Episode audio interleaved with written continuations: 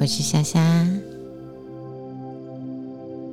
今天要为你说的是《明信明圣经》中柳下惠的故事。这段经文，他说的是“坐怀不乱”，柳下惠，意思是说。柳下惠洁身自爱，即使美女坐在怀中，也无任何不轨行为。柳下惠，她姓展，名霍，字琴。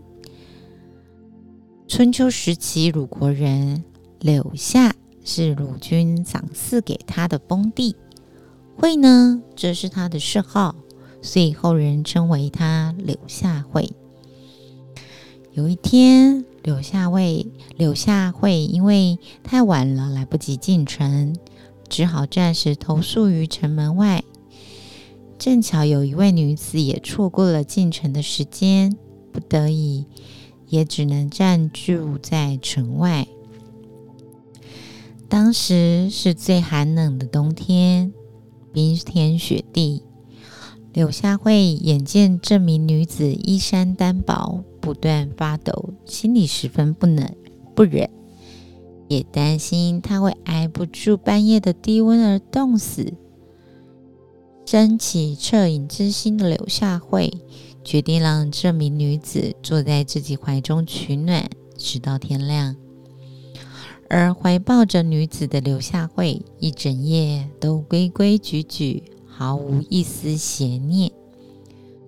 后来的人们都非常钦佩柳下惠的定力和品性，并以柳下惠坐怀不乱的典故来形容一个人，即使面临诱惑和道德的考验，仍然能保持坚定的意志，力守清白端正的节操。